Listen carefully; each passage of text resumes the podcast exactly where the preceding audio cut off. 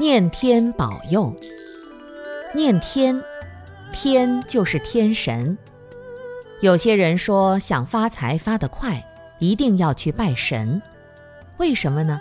因为神的眼睛瞪得很大，会把你看得很清楚，告诉你因果，自己慢慢种，种瓜得瓜，种豆得豆，走得很稳妥，就像有机食品一样，没有什么副作用。眼睛瞪得很大，发财发得快，但也要小心，不小心的话会遭灾殃。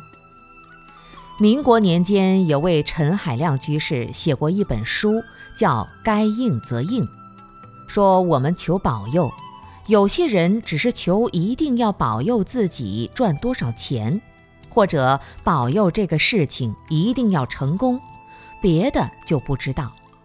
求保佑成功有没有好处也不知道，像有个人拼命的求保佑，一定要让他高调位置，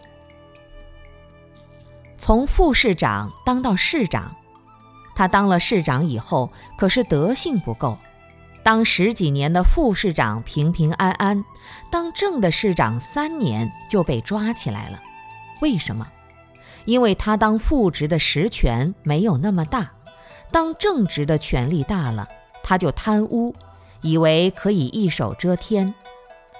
很多福德不够的人，没有钱，没有地位，他骂人家，人家把他当疯子看，还不会有什么灾祸。而他如果有一点地位，有一点能力了，心还很坏，害了别人，别人内心仇恨他，早晚要找他算账。他就死得更快了。古人讲厚德载物，如果德培养不起来，你在那个位置上，别人盯着你，你就更完蛋了。如果你没有在那个位置上，在大众当中，坏一点、好一点、调皮一点，人家不把注意力集中到你身上，你还能明哲保身。所以，我们求保佑。该感应我的就感应我，不感应也没有关系。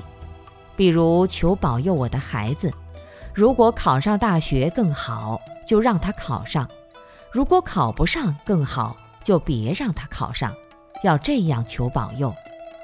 你不能求保佑一定要考上大学，一定要考上北大。考上北大压力重的要命，明天想不开跳楼了怎么办？更麻烦了。我们只是看到眼前的一点满足了，就以为成功了。其实有些可能让你不满足的，你才能成功。因为不满足，你才会不停的谨慎、认真、谦卑，会把自己的德行培养起来。很多人如果事业太一帆风顺了，傲慢狂妄的不得了，那就死得很快。所以，西方哲学家说，上天要想灭谁，就先让谁狂妄起来。你狂妄起来，大家都把你当敌人看；如果你不狂妄，还拿你没办法。天道酬勤，上天有好生之德，所以念天也是念天神来保佑我。